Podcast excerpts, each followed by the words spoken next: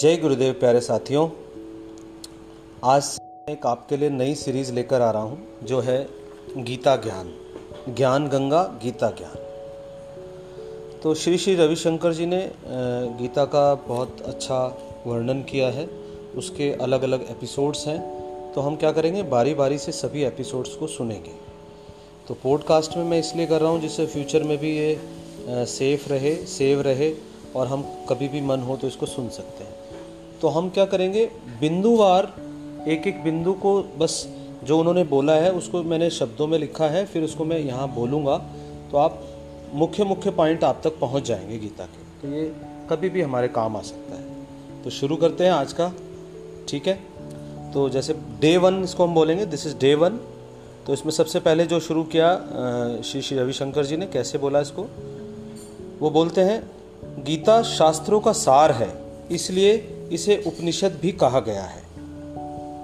अर्जुन का अर्थ है ज्ञान की पिपासा, मुक्त होने की चाह। अर्जुन बनने पर ही कृष्ण नज़र आते हैं। जीवन प्रश्न से ही शुरू होता है। बिना किसी के पूछे कुछ बोलना नहीं चाहिए। जो कम बोलता है, वह बुद्धिमान है। हमारे जितने भी शास्त्र हैं, प्रश्न पूर्विका हैं, यानी कि प्रश्न से आरंभ होते हैं। बिना सोचे समझे कर्म करना धृतराष्ट्र, यानी कि अंधा होने के समान है। क्योंकि धृतराष्ट्र अंधे थे, इसलिए इस शब्द को उपयोग उपयोग किया गया कि अक्सर जीवन में 40 से 90 प्रतिशत तक लोग बिना सजगता के कर्म करते हैं। अगला पॉइंट है श्री कृष्ण एक शक्ति का प्रतीक है, कोई व्यक्ति नहीं।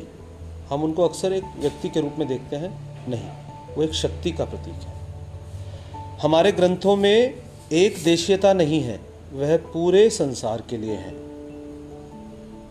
कौरव अहंकार का प्रतीक है।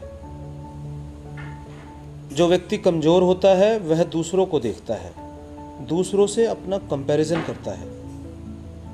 दुर्योधन की मनोदशा ऐसी ही थी। आप देखो अपने जीवन में कहाँ खड़े हो, कौरव पक्ष में या पांडव पक्ष में। कमज़ोरी को दो तरह से अनुभव कर सकते हैं। नंबर एक, कमज़ोरी में जब प्रार्थना उठे, या नंबर दो, कमज़ोरी में क्रोध या नफरत आए। अगला पॉइंट है, विचारों के भ्रम में फंसने पर नाद ब्रह्म की आवश्यकता होती है। वो हमें इससे बाहर निकालता है। जो व्यक्ति शिकायत करेगा, उसे कुछ भी बोलो, वह सुनेगा नहीं। बातों से नहीं समझा पाओगे, प्राण शक्ति बढ़ाओ। यह उपाय करो। नाद से भी समझा सकते हो। नाद से भी यह काम हो जाता है, क्योंकि एक एक एटम में शब्दों को, विकिरण को समेटने की शक्ति है। जब भीष्म पितामह ने शंख बजाया तो कृष्ण ने भी पंच जन ने शंख बजाया। हमारे भीतर भी दोनों तरह के शंख बज रहे हैं। प्यारे साथियों, आज डे वन में गुरुजी ने जो बोला, ये मुख्य मुख्य पॉइंट थे। इनको हम सुनकर के मनन कर सकते हैं और अपने जीवन में उतरने का एक अवसर मानकर इसका उपयोग कर सकते हैं। आपका दिन शुभ हो। जय गुरुदेव।